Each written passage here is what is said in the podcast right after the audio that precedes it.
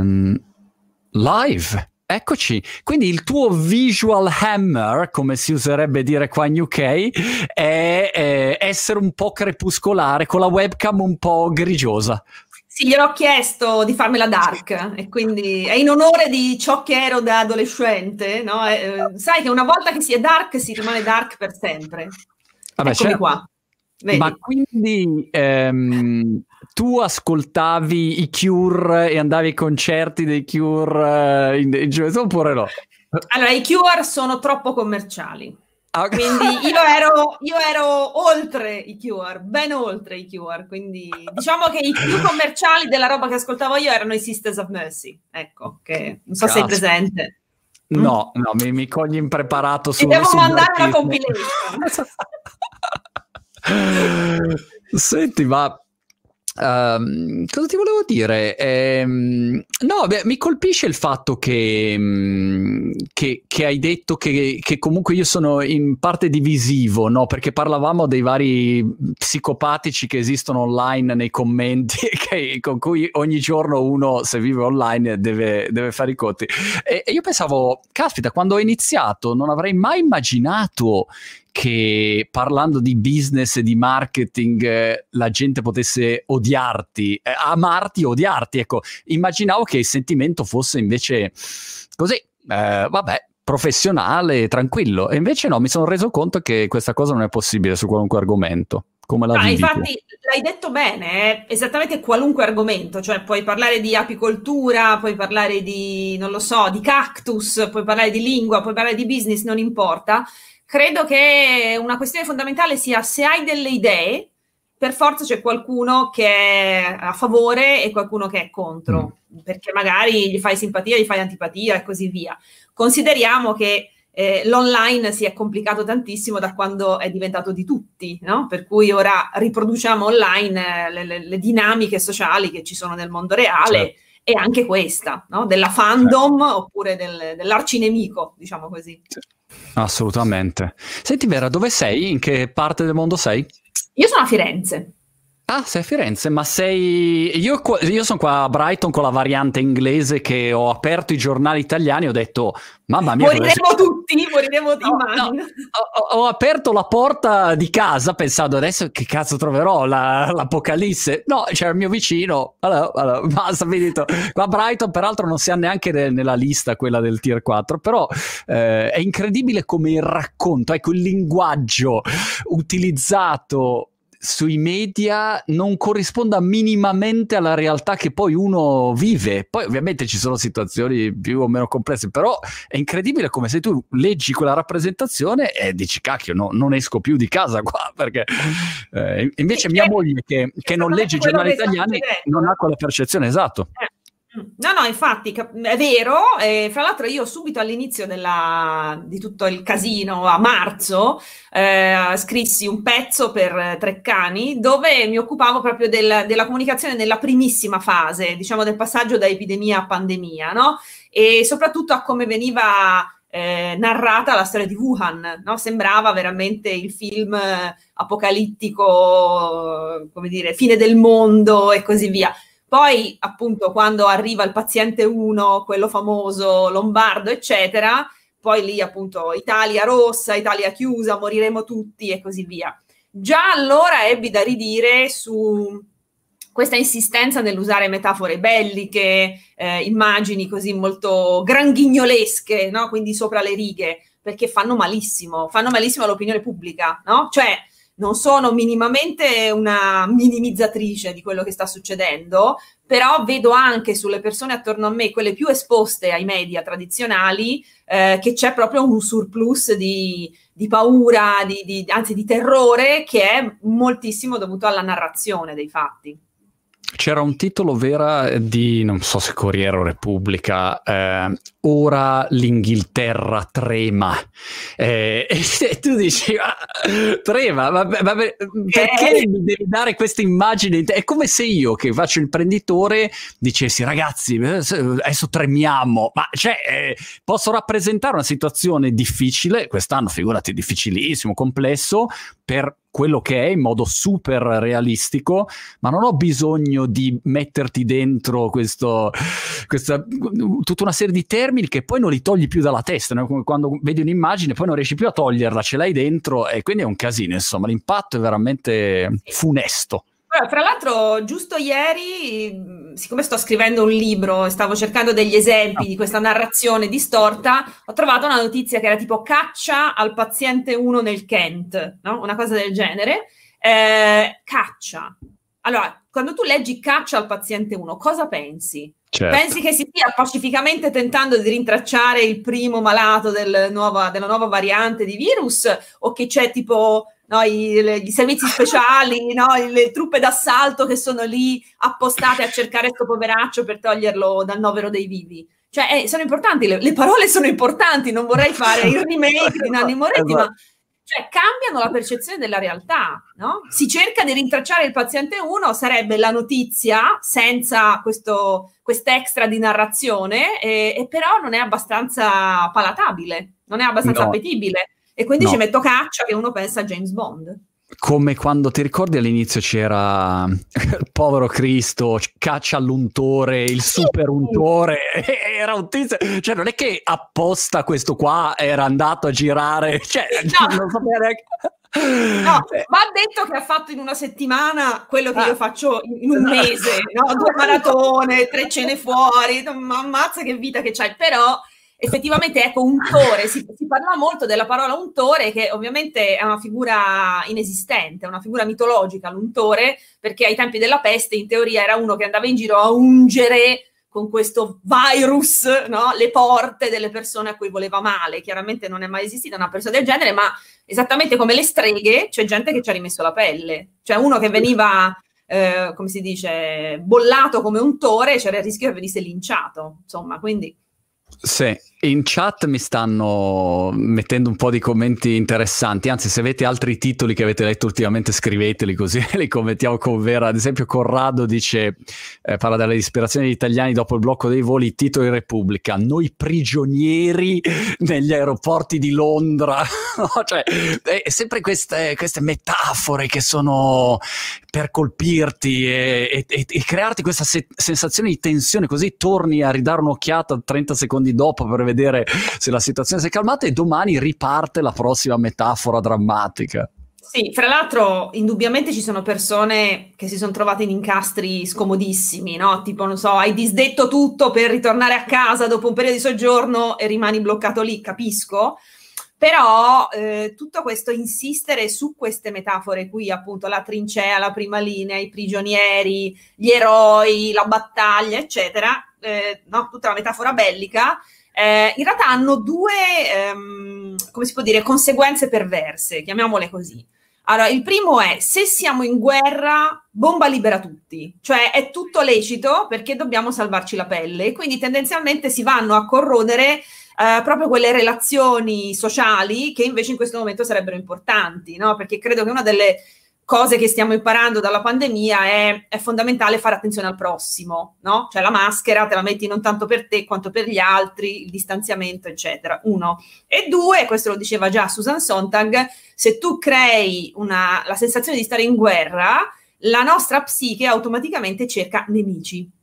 E quindi certo. quello che è successo sin dall'inizio della pandemia è questa proliferazione di, di nemici, no? l'untore, Uh, I cinesi, no? all'inizio della pandemia ti ricordo che a Roma avevano sputato addosso ai cinesi, che magari sono so romani da 500 generazioni, no? Cioè perché poi abbiamo certo. cinesi ormai di tot generazioni nati già in Italia, um, i runner, uh, i vecchi, i bambini, um, no? Ti ricordi il runner solo sulla spiaggia, bloccato dai droni, no? Questo è il nemico.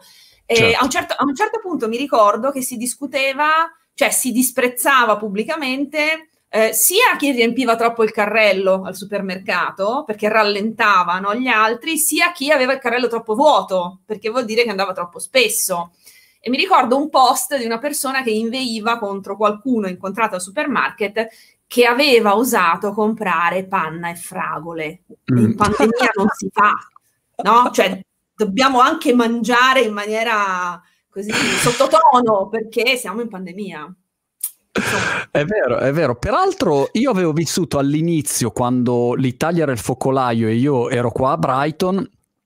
Eh, l'avevo detto anche in un video, insomma, mi aveva colpito il fatto che per la prima volta in otto anni che vivo qua, otto, nove anni che vivo qua, eh, mi guardavano un po' come dire eh, l'italiano, cioè, ma questo qua è stato in Italia, mi, mi, guardavano con sospetto, almeno io mi sono sentito guardato con sospetto, magari era una mia paranoia, io sono magari paranoico su queste cose, però mh, mm, eh, ad oggi invece che se girate c'è la variante inglese, allora invece eh, noi guardiamo gli inglesi come dire bastardi, ci avete la variante, eh, che poi sarà mica una sola variante, cioè ci saranno tante varianti, no?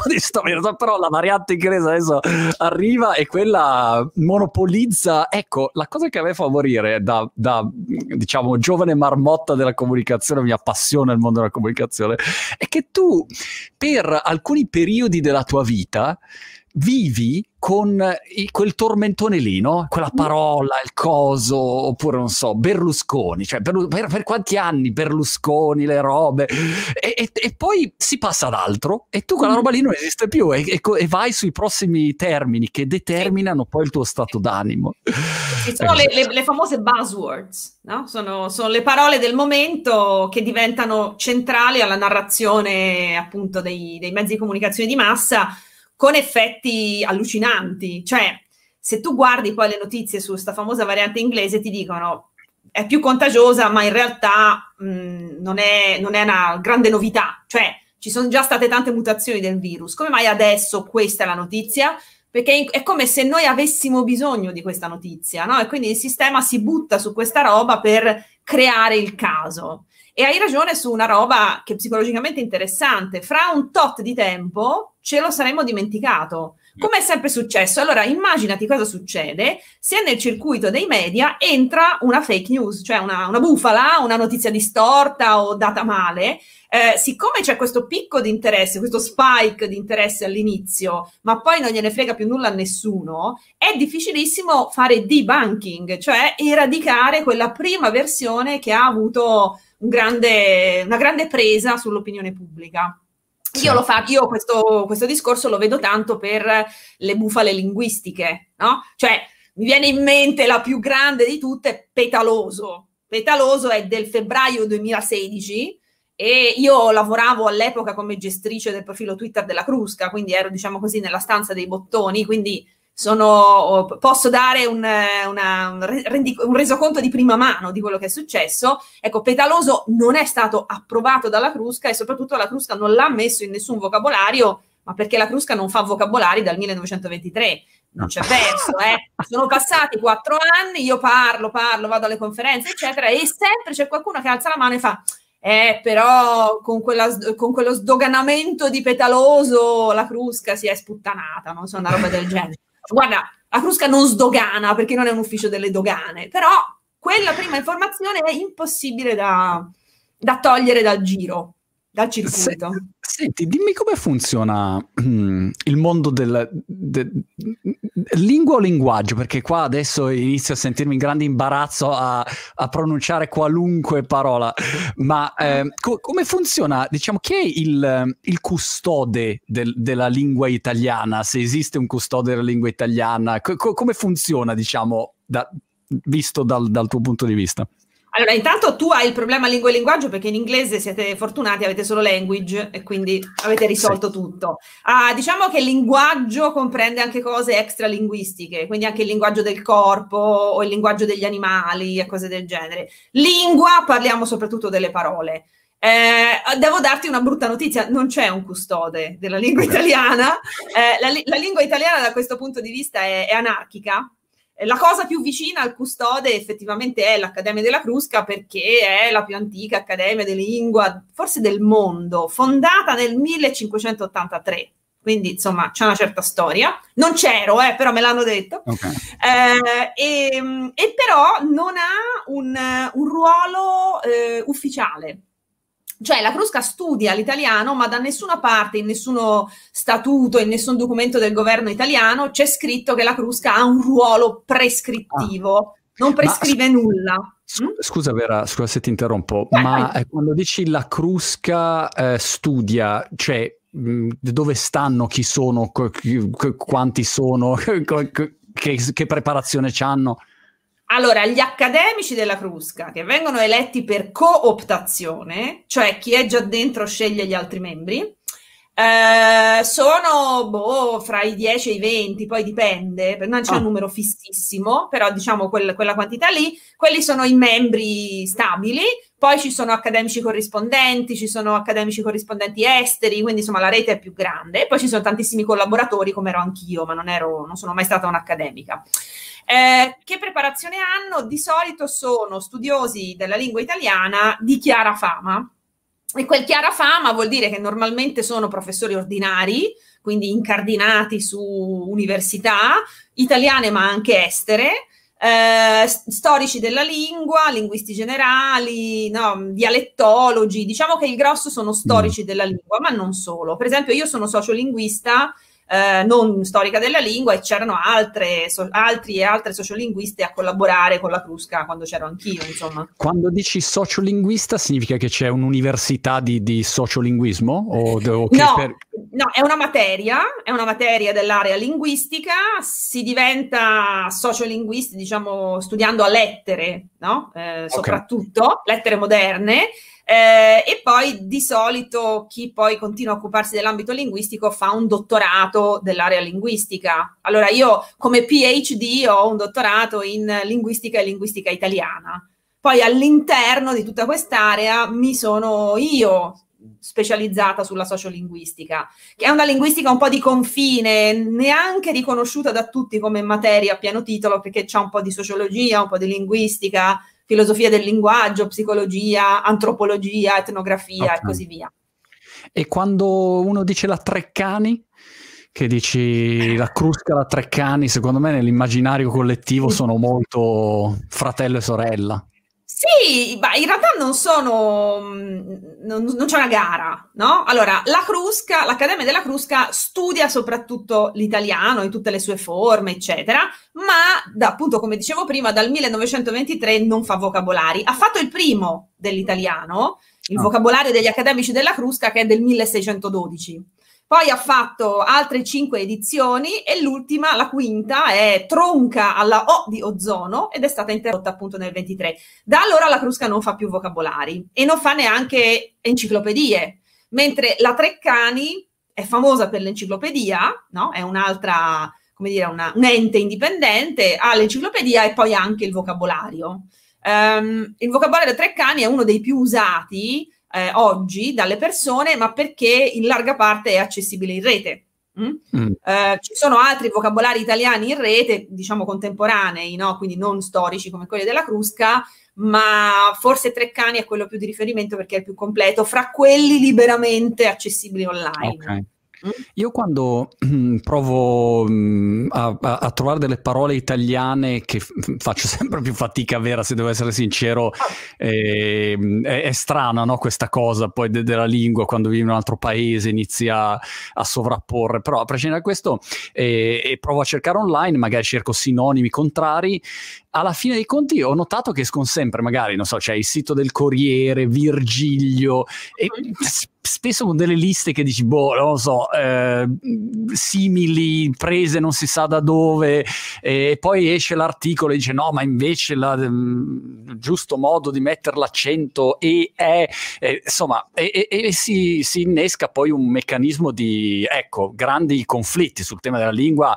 Cioè, io forse la maggior quantità di insulti che ho ricevuto una volta ehm, per un video è stato per se stesso.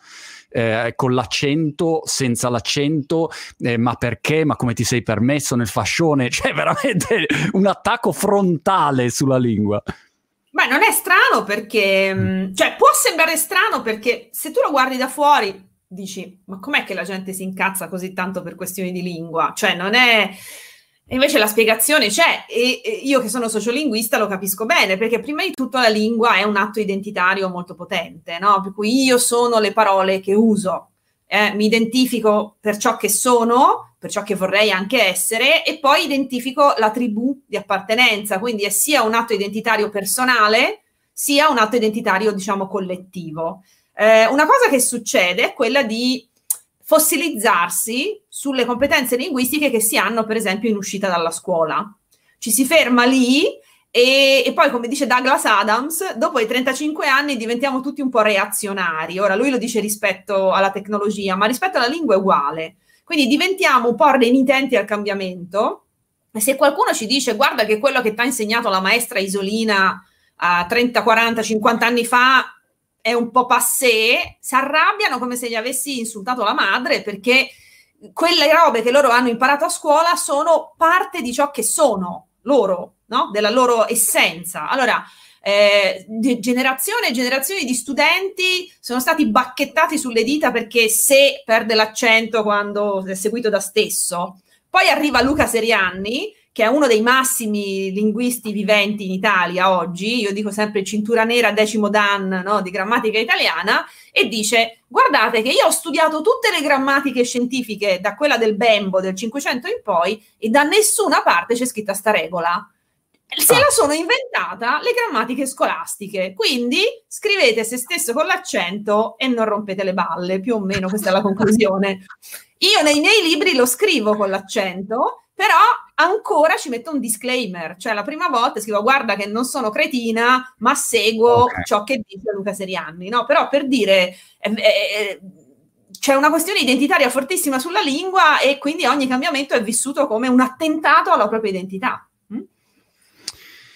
È, è, interessante per me perché se, se, io ragiono sulla parte di comunicazione, l'uso della lingua per la parte di comunicazione, il paradosso è che oggi chi comunica bene sui social ha storpiato interamente la lingua e se tu usi i, la lingua italiana correttamente, ehm, sei fuori da questo periodo storico, no? Dove magari se io devo mettere un fascione, fai un fascione a un video, ok? Un titolo a un uh-huh, video. Sì.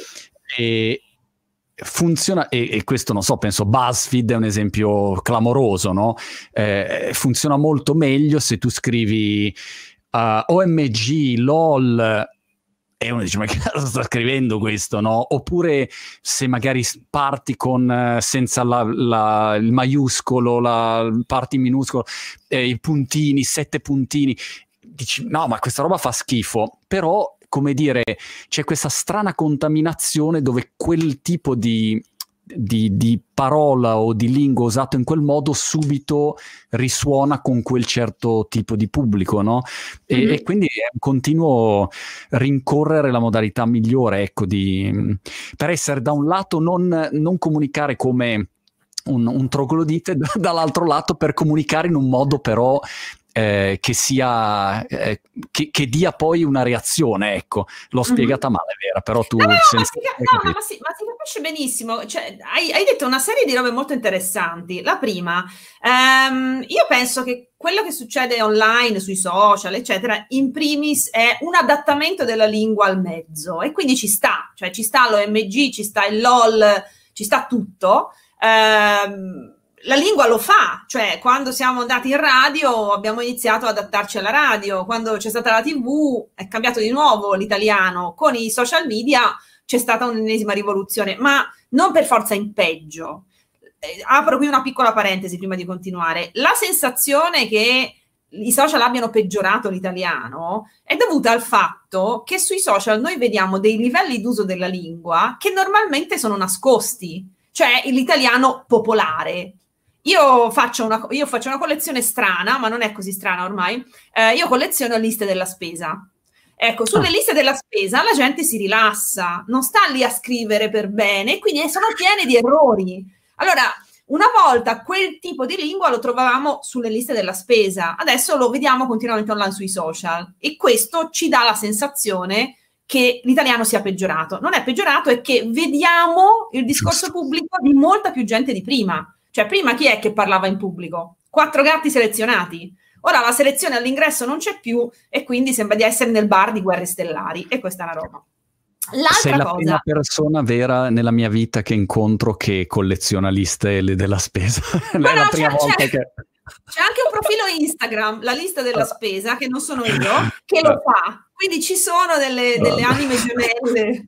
Guarda che è fichissimo. Cioè, Immagino ci trovi delle cose meravigliose che poi sai tutti i nomi stranieri, ti puoi immaginare certo. come è scritto carefree, no? carefree, certo. o, o, cioè, è meraviglioso. Vabbè, eh, l'altra cosa, eh, siamo la nostra generazione, io sono un po' più vecchia di te, mi sa, comunque, la no, diciamo la generazione X, a un certo io, punto... Non ti chiedo quanti anni hai tu, vedi l'eleganza, insomma. Ne ho 45, eh, io, è un dato io, pubblico. Quindi... Io faccio, eh, ho 48 e, e ah, faccio 49 a luglio. Ecco. Beh, allora siamo proprio coetagni, eh? siamo figli degli anni 70. Allora, la nostra generazione, che è la prima che è andata online, cioè diciamo che gli entusiasti, i nerd sono della nostra generazione, della generazione X, a un certo punto si sono resi conto che questa roba poteva diventare un modo per vivere, no? Cioè il, il, il, garantirti un, un reddito. E quindi giustamente abbiamo cercato anche delle regole di comunicazione online, no? Per cui se tu fai un corso oggi per fare social media manager, ti dicono allora metti l'iconcina, non iniziare con l'hashtag, però metticelo l'hashtag, mettici queste parole, no? Le buzzwords, eccetera. Va tutto bene, però l- la comunicazione umana è troppo complessa per essere tutta tecnicizzata, no? E quindi se è pur vero che la buzzword o l'OL o MG ti aiuta per esempio a essere, ehm, come si dice, ehm, così, considerato meglio dall'algoritmo, indicizzato meglio, non mi veniva, scusami, secondo me è anche giusto che si ritorni a pensare che alla fine dei salmi nella comunicazione ci vuole la sostanza. Cioè, mm. tu puoi fare il tweet tecnicamente perfetto, Certo. e non te lo considera nessuno, per non dire di peggio, perché sei scolastico. Mm? E questa credo che sia la differenza fra una comunicazione performativa, cioè è tutta una performance, e quella che io chiamo comunicazione generativa. E, e qui chiudo dicendo cosa faccio io. Cioè, io ho una vita che sento dire online per essere letti bisogna scrivere cose brevi. Ecco, io sono mhm. famosa su, su Facebook soprattutto perché io scrivo delle pappardelle lunghissime, cioè roba da 10.000 caratteri. Uh, e, evident- e, e ciò nonostante ho un pubblico che mi legge anche fino certo. in fondo, capito? Per certo. cui, come disse una volta, credo New Yorker, quando parlava del long form, se una roba è scritta bene ed è interessante, tranquillo che la gente te la legge anche se è lunga. Mm? Assolutamente. Infatti, mm, ogni volta che, che mi capita di, di parlare della, della lunghezza, peraltro cioè, ai, ai posti tipo YouTube che premiano contenuti lunghi, Joe Rogan fa interviste di quattro ore e mezza, no? Quindi eh, nel momento in cui hai come dire del contenuto valido a quel punto uno lo segue. Oppure non lo so cioè io ho visto Mandalorian quante cazzo di ore sono Mandalorian? E però lo guardi e, e dipende insomma se il contenuto è valido lo guardi. Senti c'è una grandissima domanda che ti giro e che, che, assilla anche me e quindi sei l'unica che può finalmente rispondere a questo. Possiamo fare chiarezza, chiede Vale Freak, Freak, sull'uso corretto di piuttosto che. Ogni due minuti a me c'è sempre un commento su eh sì, però piuttosto che non si può sentire. Usi? Non lo so, no, ma un commento se arriva un ospite tipicamente, sì, sì, sì. Eh, c'è sempre Milanese. piuttosto io, anch'io io sono milanese piuttosto che, eh, probabilmente lo uso anch'io, però non è un qualche cosa eh, che noto particolarmente o, o, o, dico ah, è sbagliato così o è giusto così. Mm. Aiutami. Allora, secondo il grande libro del, del, dell'italiano, piuttosto che implica una scelta, cioè vuol dire invece di. Quindi eh, preferisco la pizza piuttosto che il risotto, no? Hai espresso una preferenza. Eh, a Milano, ma non è una cosa recentissima, mh, mm, diciamo che sta roba gira da almeno vent'anni, ma secondo me anche di più. A Milano, il piuttosto che a un certo punto si è iniziato a usare non come invece di, ma come o. Quindi stasera mangiamo pizza piuttosto che risotto, piuttosto che sushi, nel senso di mm. o, no? Non che è meglio uno dell'altro. E allora c'è questo cultural clash, eh, questo scontro culturale fra i milanesi che lo usano come o e il resto d'Italia che tendenzialmente lo usa come invece che. Poi c'è stata un'ulteriore degenerazione. Io ho mo- premesso che ho molti amici milanesi. Eh, allora, molti dei miei amici milanesi hanno iniziato a usare piuttosto che come e Quindi il virus si può prendere in ascensore piuttosto che nelle sale d'aspetto, piuttosto che dal medico, nel senso di e e e, no? Okay. E, e quindi il casino è aumentato. Allora, i non milanesi e oserei dire i non fighetti usano piuttosto che come invece di e si lamentano dei milanesi che lo usano come o o addirittura e. C'è una cosa da aggiungere. Il milanese in Italia è considerato una varietà di prestigio come il romanesco, mm. perché a Milano, e a Milano c'è economia, finanza, moda, no? no. Per cui eh, se, è vero. E quindi eh, questo piuttosto che si sta imponendo nell'uso ah. perché viene da una varietà che è sentita come prestigiosa. E quindi tu mm. incontri anche a questo punto, non so, persone del, del, del, meridione che però ci infilano nel piuttosto che milanese perché è sentito come fighetto. Ecco. Ok.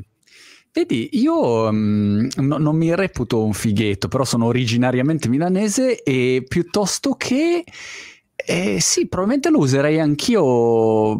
Bevo il, bevo il tè piuttosto che il caffè. No, piuttosto invece eh, del caffè. Bevo il tè eh. invece del caffè.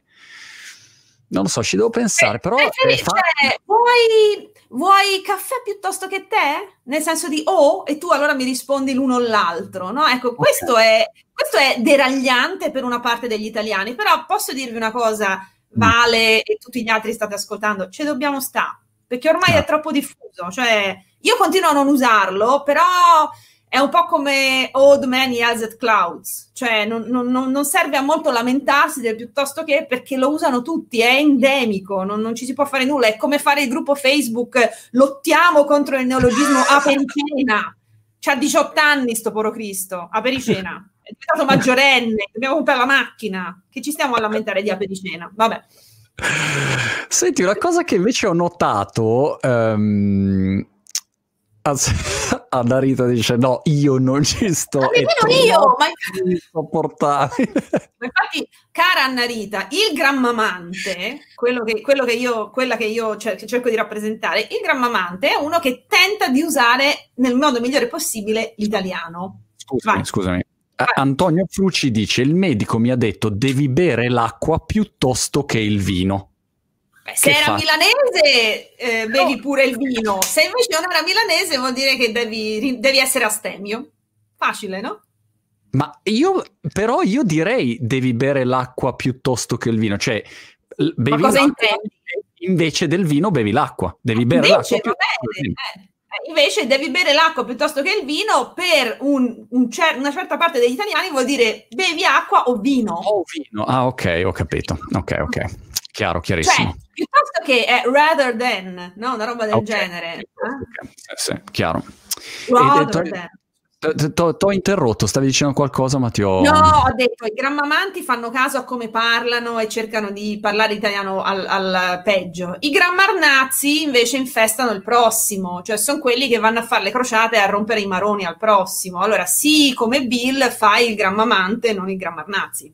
Giusto, giusto. Sono come quelli che per costruire il grattacielo più alto possono decidere se tirar giù quello degli altri o costruire il proprio. Ecco, i grammarnazzi esatto. tirano giù quello degli altri. Un'altra cosa una cosa che ho notato, Vera, è che in, negli ultimi diciamo, 5 anni che, che faccio dei video su social, è impossibile. Ci sono due grandi problemi se io voglio fare, scrivere un titolo senza clickbaitare che catturi l'attenzione.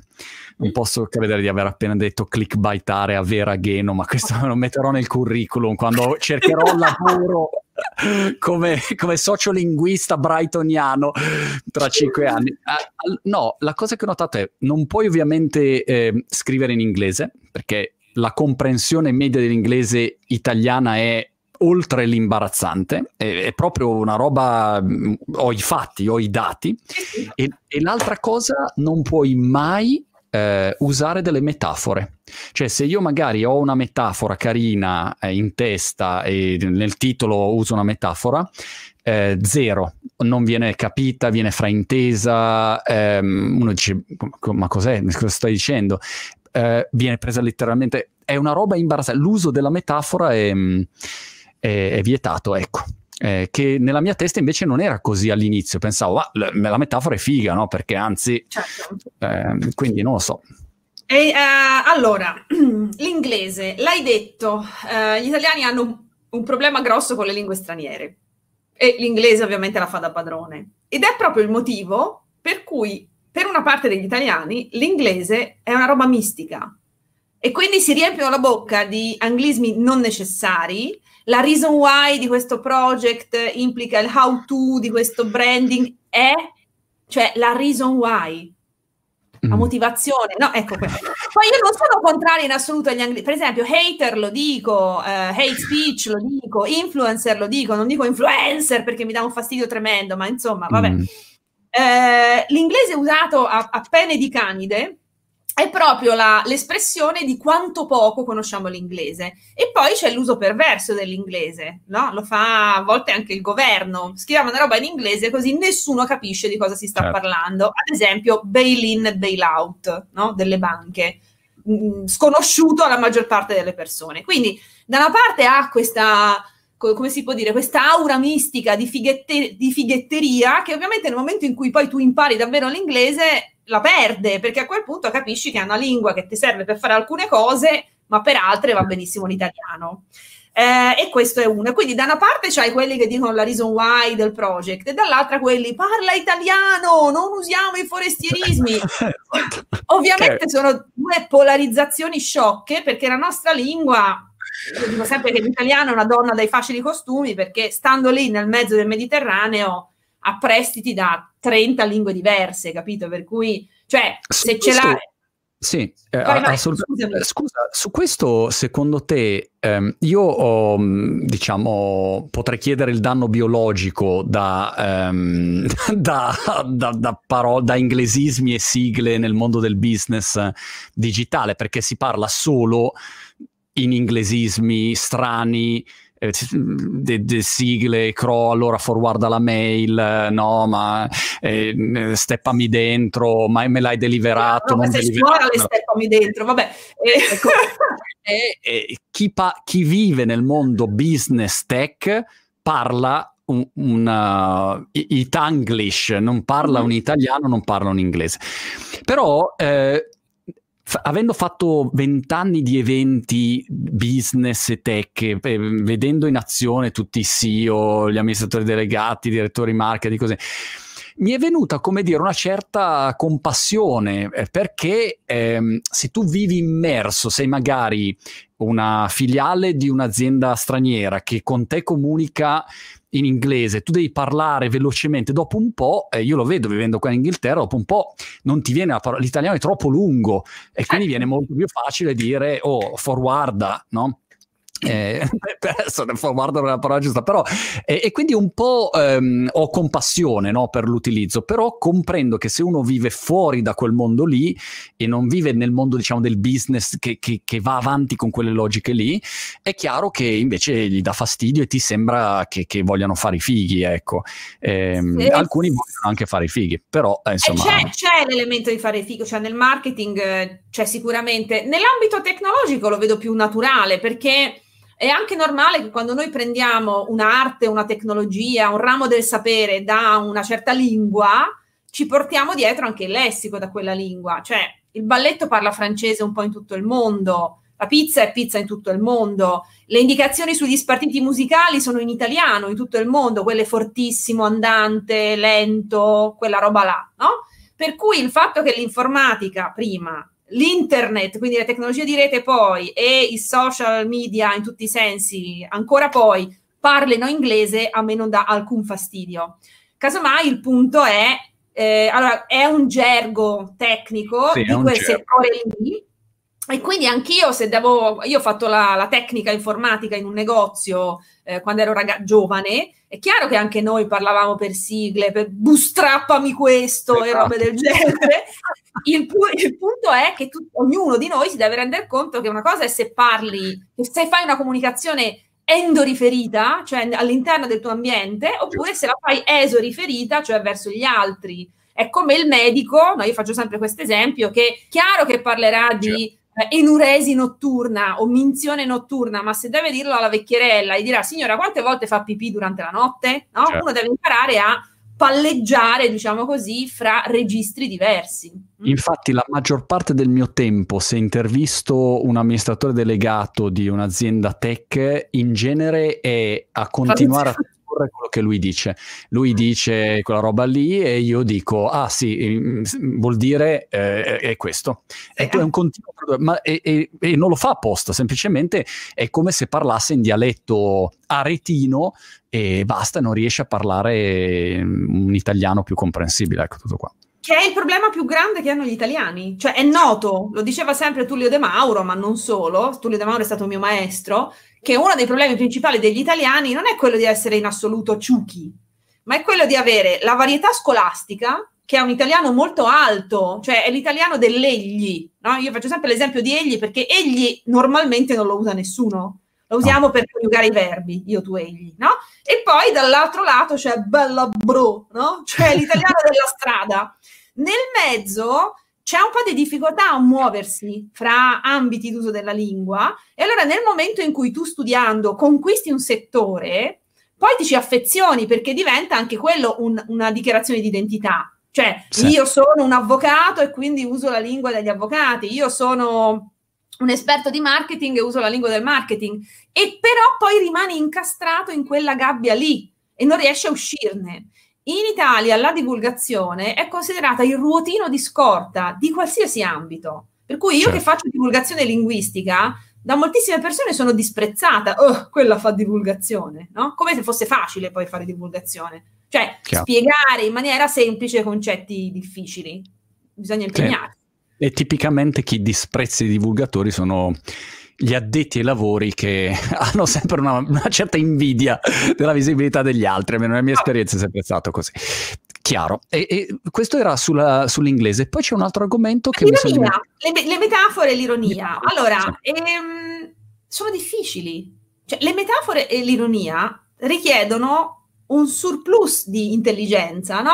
Cioè, prendi Kahneman, sistema 1, sistema 2 quando tu dici appunto ho preso il pane, sei in una specie di istintività linguistica. Nel momento in cui tu dici it's raining cats and dogs, no? piovono cani e gatti, devi fare uno sforzo ulteriore perché non ti basta la decodifica letterale del messaggio, ma devi impegnarti di più. La, la, verità è che la maggior parte delle persone non ha consapevolezza del fatto che comunicare è una fatica e quindi quella fatica ci sta molti si fermano al sistema 1 e quindi alla lettura superficiale di ciò che hanno davanti e quindi si perdono l'ironia, si perdono la metafora, si perdono gli usi traslati, gli usi figurati e così via. Uh, siccome quando tu scrivi online non hai controllo sul tuo pubblico, un consiglio che mi dava sempre, sempre De Mauro, già nominato, era eh, scrivi per il più sfigato dei tuoi interlocutori, cioè scrivi pensando a quello che c'ha voglia di capire, fraintenderà tutto, magari ce l'ha pure con te perché gli stai pure sulle balle. Ecco, se tu riesci a farti capire da quella persona lì, tutti gli altri ti capiranno. Mm. Allora, io immagino che qualcuno possa commentare, vabbè, allora banalizziamo tutto. No, non è una questione, questione di banalizzare, è la questione di fare uno sforzo di chiarezza. Mm? Finito il sermone, scusami. No, mi piaceva, stavo pensando, volevo dire concordo, poi ho pensato a come ho cambiato il mio atteggiamento negli ultimi anni, che anch'io sono partito sempre così, divulgando tecnologia e cose, e, e partivo sempre esattamente come dicevi tu. E, e poi negli ultimi anni sono, mi sono talmente stufato che l'unica cosa che penso è io faccio questo video, se lo capisci bene, se no vai a fare in culo. Questo è il mio approccio. Ma, sì, però è una, cosa, è una, cosa, che dipende dalla tua competenza, dal fatto che hai una base di seguitori affezionati, seguitori. follower, seguitori, eh, da, da, anche dalle tue competenze ed è giusto, cioè bisogna continuamente pattugliare il limite fra appunto un'eccessiva semplificazione, è un po' come non cedere alla dittatura dell'algoritmo che ti dicevo prima, no? È giusto andare incontro all'algoritmo, è giusto andare incontro alle persone meno, con meno strumenti comunicativi, però non appiattirsi su di loro, cioè sì. casomai fare uno sforzo per arrivare anche a queste persone, ma per tirarle su, capito? E quindi, sì. cioè, un po' di sforzo lo devi fare anche tu. Una delle robe più importanti, credo, del, della, della, delle teorie della comunicazione è ricordare che anche l'ascoltatore o il lettore non è passivo. Cioè, il ditino da quel posto te lo devi levare anche tu che ascolti e che leggi. Lo sforzo si fa, in, si fa da tutte e due le parti, sia da, da chi emette e sia da chi riceve. C'è una cosa che si chiama principio di cooperazione, che è st- stato definito da Herbert Grice negli anni 70, che dice appunto una comunicazione che funziona implica che tutti cooperano per farla funzionare. Quindi se dall'altra parte c'è lo hater di Monti che proprio non lo può vedere neanche dipinto, cioè è uno sforzo sprecato cercare di arrivare a lui, perché non vorrà certo. mai capire. Ecco.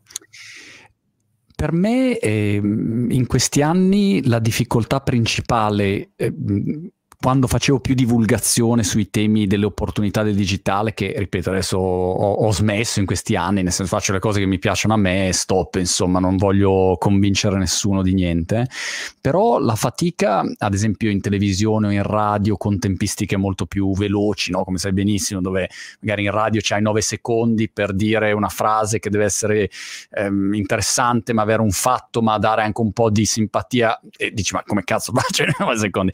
E, e, e, è sempre stata trovare il giusto bilanciamento tra mh, mm, dire una cosa incomprensibile perché sto parlando, vado nel dettaglio e allora mi capiscono solo i detti lavori e all'estremo opposto invece dire una roba ba- banale, così ovvia, semplice che poi chi ci capisce dice oh ma questo qua ma mh, mm, di cosa sta parlando, no? E allora trovare quel punto lì di bilanciamento è una fatica mh, notevolissima, ecco. Questo sì. è... è una fatica ed è però connaturata alla comunicazione. Cioè, se noi abbiamo ben chiaro il cas- il, la fatica che facciamo per arrivare a, a parlare e a scrivere, no? singolarmente, la fatica che abbiamo fatto come genere umano per arrivare a parlare e scrivere, eh, il fatto che continuiamo a incontrarci con persone diverse, cioè la diversità oggi è un'esperienza di, di tutti i giorni tu tutti i giorni incontri molte più persone diverse di quanto non succedeva prima, quando potevi nascere, crescere e morire nello stesso villaggetto, no? Ecco, tutto questo vuol dire che la comunicazione si è complessificata nel corso del tempo tantissimo. La comunicazione è fatica. Io cerco di far passare ultimamente questo concetto. La normalità è che non funzioni, cioè che il messaggio non arrivi, che ci siano dei fraintendimenti, che si litighi. Se vuoi farlo funzionare, devi fare appunto un mazzo tanto. La comunicazione che funziona richiede una grande fatica e, e questa fatica bisogna essere consapevoli, cioè non si può dire, eh, secondo me bisogna anche smettere di pensare alla crisi di comunicazione come all'evento eccezionale. Cioè l'evento eccezionale è quando tutto va in porto. Mm? E questo mm. secondo me, questo rovesciamento di paradigma aiuta anche a rendersi conto quanto sia faticoso comunicare, cioè che devi veramente metterci dell'impegno complessificata, mi piace. Ah, io poi adoro le parole, non so, Bergonzoni, ecco, me, me, lo ascolto ogni tanto così. Mi piace, mi piace giocare sulle parole, stranizzarle, non lo so, ecco, quindi uno come Bergonzoni mi piace. Però complessificata, ci farò un video, ti ruberò complessificata, vedrai, complessificata. Molto Senti, bene ho due argomenti che vedo esplodere in, in, chat. Secondo me lo sono dimenticato, ma il primo um, congiuntivi. Eh, congiuntivi. Allora, io non azzecco più un congiuntivo da anni. Già prima facevo fatica, da quando sono qua in Inghilterra, congiuntivi proprio li perdo completamente, però l'unica cosa che mi allieta è vedere che non sono l'unico, anche in Italia, insomma, quando sento parlare non è facile azzeccare tutti i congiuntivi complessivamente. E che, che, che, quello è lo stato di salute del congiuntivo, dottoressa Gheno? Ma diciamo che ancora se la cava il congiuntivo, eh, è, è, diventato uno dei supposti segnali di ignoranza, no? Tanto è vero che c'è questo meme che sicuramente hai incontrato nel corso della tua vita, anticoncezionali, pillola, preservativo, se io avrei. Mm? Ok. Eh, il bello è che ci sono contesti in cui se io avrei è corretto, per esempio nelle interrogative indirette. Mm? Mi chiedo se avrei la forza di arrivare in okay. fondo a questo compito. No? E, e la, ci sono i grammarnazzi che arrivano a frotte, no, se avessi, no, se avessi vuol dire una cosa diversa. No, vabbè. Quindi finché c'è un meme del genere che gira, Vuol dire che in realtà sul congiuntivo c'è un grosso stigma sociale, no? per cui se sbagli il congiuntivo sei un poraccio, sei un buzzurro. Di conseguenza non possiamo alzare le mani, arrenderci e dire il congiuntivo non lo usa più nessuno. Ci sono molti contesti in cui si può scegliere fra il congiuntivo o il, l'indicativo e, e, invece i grammarnazzi insistono che lì ci va per forza il congiuntivo, no? E invece non è vero. Cioè, io penso che sei cretino, è diverso da dire io penso che tu sia cretino. Cioè, il, il livello di certezza è maggiore e quindi è inutile correggere io penso che sei cretino, perché ci sta. Non è come io speriamo che me la cavo, cioè è una frase dotata Ciao. di un suo senso. Eh, ovviamente il congiuntivo è il regno delle, delle sfumature. Eh, e quindi, siccome a scuola noi impariamo una grammatica un po' cubettosa, cioè un po' no, a cubetti, eh, il congiuntivo ogni tanto fa fatica a venire applicato per bene perché in moltissimi casi si può scegliere. Mm? C'è un'altra cosa da dire. Ehm, allora, lo stigma sul congiuntivo, l'altra cosa che volevo dire non me la ricordo più, Uh, io mi sono dimenticato il secondo sì. argomento, vero? Eh, Quindi, no, però... non importa, vabbè, no, no, ma ah, ecco, siamo nell'età delle certezze, c'è anche una questione semantica dietro, cioè di significato profondo. Eh, ci stanno vendendo questo presente come eh, il tempo dell'azione, della mancanza di dubbi, della certezza, no? Cioè sono figo perché non ho dubbi. Infatti sto scrivendo un libro sul dubbio, non a caso. Oh. Eh, sul, sul fatto che invece ci serva il dubbio, perché senza dubbio non impari. Cioè, se pensi di sapere già tutto, non impari più nulla. Comunque, è chiaro che il congiuntivo e il condizionale stanno un po' in panchina, perché sono i tempi, cioè sono i modi del, del dubitare, dell'incertezza, dell'autodubitare, cioè del magari dai un'opinione non in maniera apodittica, ma in maniera che se ne può discutere. Quindi è chiaro che se noi andiamo nella direzione di un presente certo, il congiuntivo non serve. E invece mm. ci serve, cioè è una sfumatura di significato che, che l'italiano ha, perché tante lingue non ce l'hanno, e, e quindi ce lo dovremmo tenere. Insomma, è, è importante. Salviamo il congiuntivo. Chiaro. Uh, hashtag uh, viva il congiuntivo sì, senza, senza, però diventare quelli che vanno in giro a correggere i congiuntivi a, certo. posso dirlo, a cazzo di cane è Boris, è citazione da Boris quindi si può dire allora, ehm, l'altro argomento, no, ce l'ho, è questo, eh, femminile.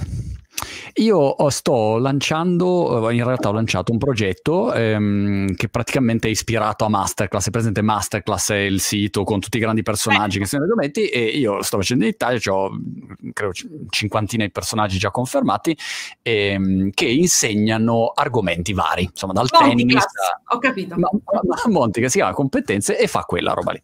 E, ehm, la cosa che veramente mi colpisce, diciamo, sono due. Una è, diciamo, una presa, di, presa d'atto del fatto che in Italia eh, le donne eh, raramente sono nei posti di potere e questo, diciamo, è un dato di fatto. Quindi se io dico prendiamo l'amministratore delegato di una multinazionale di un'azienda, facciamo il calcolo, vediamo quanti sono uomini e quanti sono donne, inevitabilmente la lista che viene fuori sono 90% uomini, 10% donne.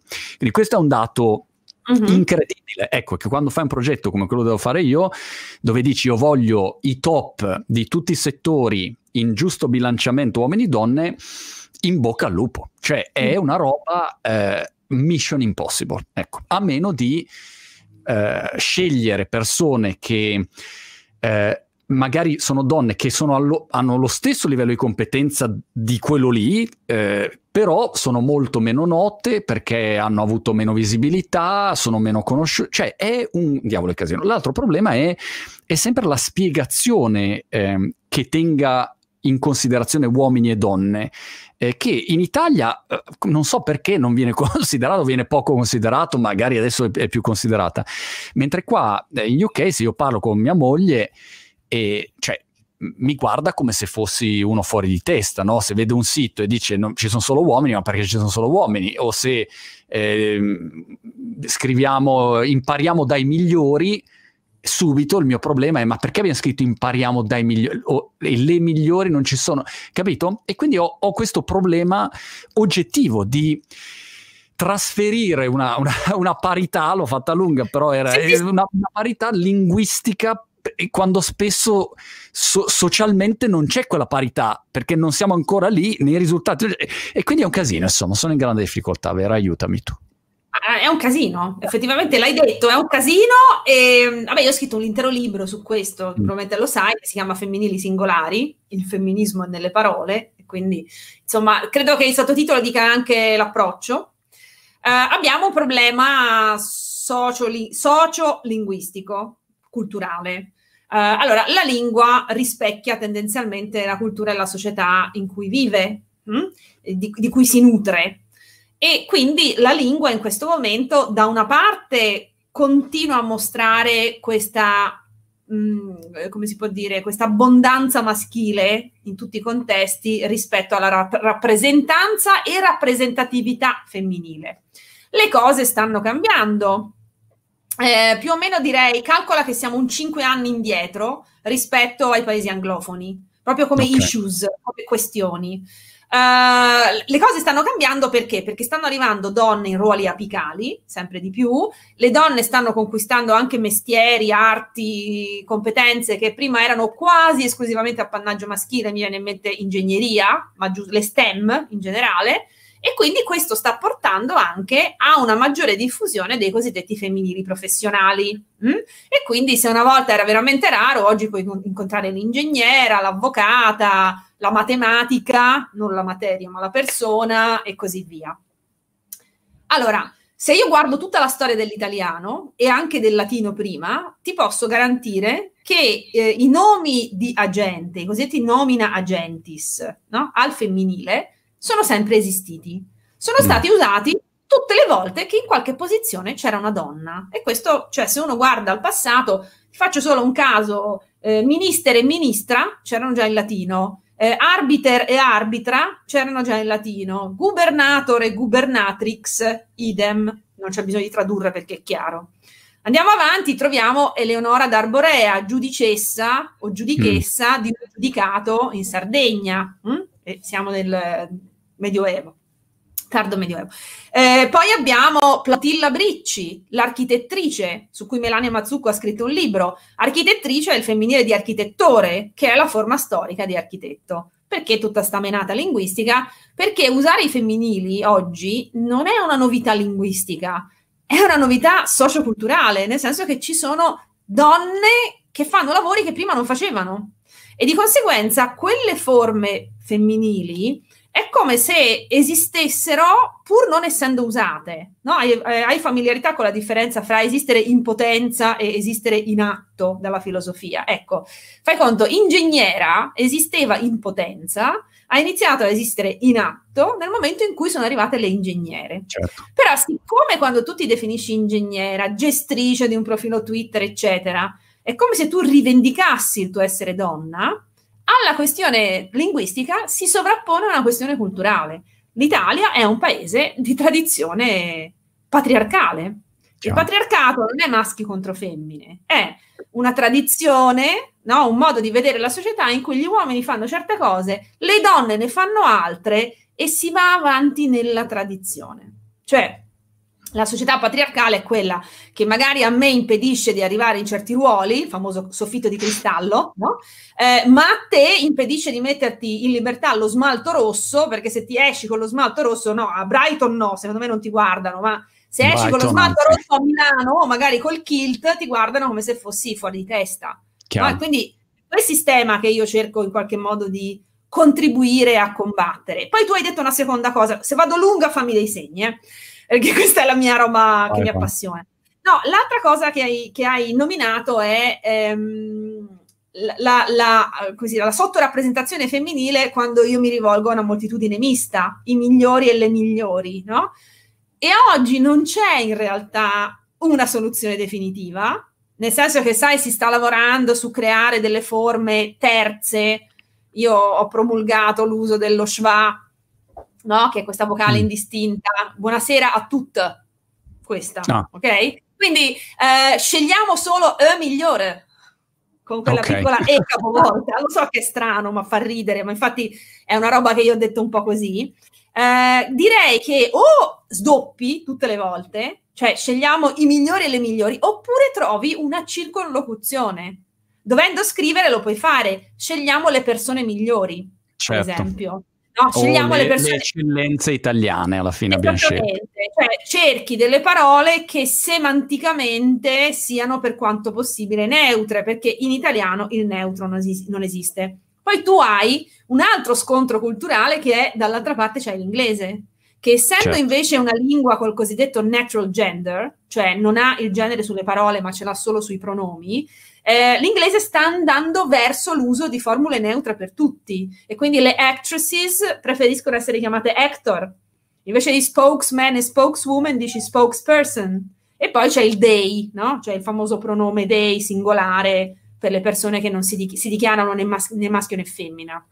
Quindi andiamo in direzioni opposte, ma la fine è la stessa. Il fine, scusate, è lo stesso un business che dovremmo lanciare insieme, Vera, è un servizio, magari c'è già, ehm, dove mh, mm, lo chiamiamo tipo mm, diversitycheck.it, dove uno gira tutti i siti di tutte le aziende e li sistema. Perché, ma eh, competenze per primo, cioè io ti, ti, dico, nonostante io abbia questo focus e preoccupazione, eh, ugualmente se vado sul sito adesso è pieno di, di errori di da questo punto di vista. Sì, Assolutamente. E, nonostante questo, quindi immaginati chi, chi, neanche si pone il problema, non lo vede proprio il problema. Certo. E, e, quindi un servizio così, 9,99 al mese e ti correggiamo. Vabbè, ma, ma, ma, pensa quanti, cioè, è tutta, tutta Italia prendiamo. Questo, guarda, adesso ci ragiono, metto, lo, lo metto su un bel piccettino e te lo, te lo sottopongo. ok, ok. Grande. Senti, Vera, è stato veramente un piacere mh, mm, chiacchierare con te e mh, mm, ci teniamo in contatto. In realtà non ti ho chiesto nulla, volevo sapere della, della tua vita, cosa hai combinato, come, come, sei diventata Veragheno. Peraltro c'è un nome incredibile, io vorrei chiamarmi Ve- Verogheno, Montigheno, non so, è un nome pazzesco da supereroe, da supereroina. Infatti di solito mi arrivano le lettere o Veragemon eh, ah. o, o, Vena, o Vena Geno, la signora Vena, che anche questo insomma un po', un po dark, un po' crepuscolare. In po'... linea con la tua webcam.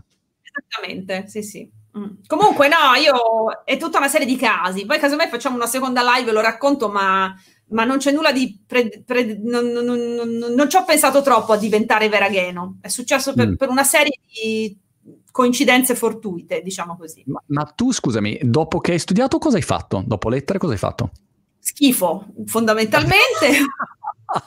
no, allora io prima di tutto ringrazio il cielo che prima mi sono iscritta a ingegneria, quindi ho studiato ah. due anni in ingegneria facendo schifo, ma un nervo in post-STEM me l'hanno lasciato, poi ho fatto lettere, poi ho fatto un dottorato, poi mi sono infognata nella più lunga serie di assegni di ricerca dell'universo mondo, ho fatto 12 anni di assegni di ricerca lavorando alla Crusca, per cui io dal, dal 2000 al 2019 ho collaborato con l'Accademia della Crusca, facendo anche altre cose, però il grosso era quello. E poi mi sono stancata, sono venuta via e adesso collaboro con Zanichelli, quindi metto le mani nello Zingarelli, tanto per essere precisi. Okay eh, e poi faccio contenuti e così per loro, però diciamo che mm, io ho sempre avuto un problema con l'autorità e quindi preferisco essere Ronin, eh? Rogue, eh, senza, più o meno senza padroni. Hm? E questo l'ho capito abbastanza presto nella mia vita, con grande sconcerto dei miei genitori che ovviamente volevano la figlia sistemata, no? Invece certo. tutte le volte diceva, ah, c'hai già un'età, la pensione. Ragazzi, lavorerò fino al giorno in cui crepo probabilmente, però va bene così. Cioè, sono, sono felice di quello che faccio. Ma e quando è che mh, hai capito che comunque cominciavi ad avere una visibilità eh, diversa rispetto al, a un comune sociolinguista? Eh, c'è stato un momento, un'attività o una, un'occasione particolare che ha cambiato un po' il corso della tua... Eh sì, è stato petaloso. Beh, petaloso è stato? sì, perché diciamo che fino a quel momento il lavoro di, di, di gestrice Twitter della Crusca era stato un po' dietro le quinte. Lì, per tutta una serie di fattori concomitanti, mi sono ritrovata molto più in vista di prima e in realtà credo che sia stato proprio il, la scintilla che poi ha fatto accadere tutto. Ehm, poco dopo mi ha, o, o, proprio in quei giorni mi ha contattato una mia ex studentessa che lavorava in una casa editrice fiorentina dicendomi che secondo lei sarebbe stato carino pubblicare il mio corso. Io tengo da quasi vent'anni un laboratorio di italiano scritto all'Università di Firenze da contrattista, eh, non scherziamo. E, e in realtà quel librino ha cambiato le magnifiche sorti progressive della mia vita. Si chiama Guida pratica all'italiano scritto senza diventare grammarnazzi ed è un librino che in teoria doveva vendere boh, le classiche 200-300 copie credo che vada verso le 10.000. E quindi okay. è stato un caso editoriale e poi, come dire, quello mi ha un po' messo sotto i riflettori di altre case editrici, per cui ora quanto ho otto libri all'attivo, più o meno con altrettante case editrici, essendo io poliamorosa dal punto di vista certo. editoriale. non sono mai legata a nessuno, ma eh, a tutti ho sempre detto voglio mantenere la libertà di, di, editorialmente parlando, di andare con chi mi pare, eh, solo da un punto di vista editoriale. Ciao. Forte. Io ehm, devo dire ho, ho, un rapporto molto problematico dal punto di vista editoriale, ehm, a parte che non so minimamente scrivere, però eh, diciamo se devo condensare dentro un libro delle cose dette nei miei video o insomma una roba del genere, quindi esce un libro come formato, ma non sono un autore di un libro, eh, però faccio fatica. Con un editore tradizionale non riesco proprio a a capire come possiamo ad oggi convivere. E quindi ho fatto varie esperienze di autopubblicazione cartacea, stampando, non, stampando digitale, però ad oggi non c'è una soluzione ideale, ecco, mancano ancora un po' di tasselli tecnologici per essere indipendenti davvero, eh, però insomma arriveranno, a breve arriveranno così uno... Io, io invece ho de- grandissima... mi piace molto scrivere, tanto proprio, per cui non, non, non, non, mi pesa. La cosa che mi ha stupefatto all'inizio di, di, questa fase della mia vita è stata che alle persone interessasse quello che, che, potevo avere da scrivere. Quindi rimango sempre stupita poi delle persone che mi scrivono e mi dicono: Ah, grazie, bellissimo libro. Io oh, davvero l'hai letto, incredibile. Cioè, ho ancora questa, questa impostazione un po' naif, però è bello, dai. Vedi, io invece mi vergogno così tanto dei miei libri che quando uno dice ho letto tu dico no, ti prego, dimmi che non l'hai letto per davvero perché mi vergogno. Va bene. Va, Senti, vabbè. È, stato, no, è stato veramente un piacere, ho imparato un, sac- un, sacco di cose, ad esempio anche che si dice stupefatto e non stupefaciuto. No, scherzo, questo non lo so. no, non ci sono abbastanza anni in Inghilterra per farti esatto, dimenticare esatto. stupefatto. Questo no, no. stupefatto ancora me lo ricordo. E um, ci teniamo in contatto allora, dai. Ecco. Magari faremo una, una, puntata bis di Veragheno dietro le quinte premium per gli abbonati premium. Ok, va bene. Se no, eh, aspetta, eh, pr- prima di, di lasciarci, eh, no, dicevo, un libro... mai viste, clicca esatto, qui. Esatto, clicca qua. Ma è un libro da leggere invece per queste mh, mm, vacanze natalizie, qualcosa che assolutamente non si può leggere. Libro e o libro piuttosto che film o serie televisiva. Cavolo, non mio, ok? Cioè, no, non tuo, tuo non vale. Non tu mio. abbiamo presentato eh, okay. tutti i tuoi libri. Allora, non mio, eh, mi devo spostare lo prendo. Okay. Allora, secondo me questo.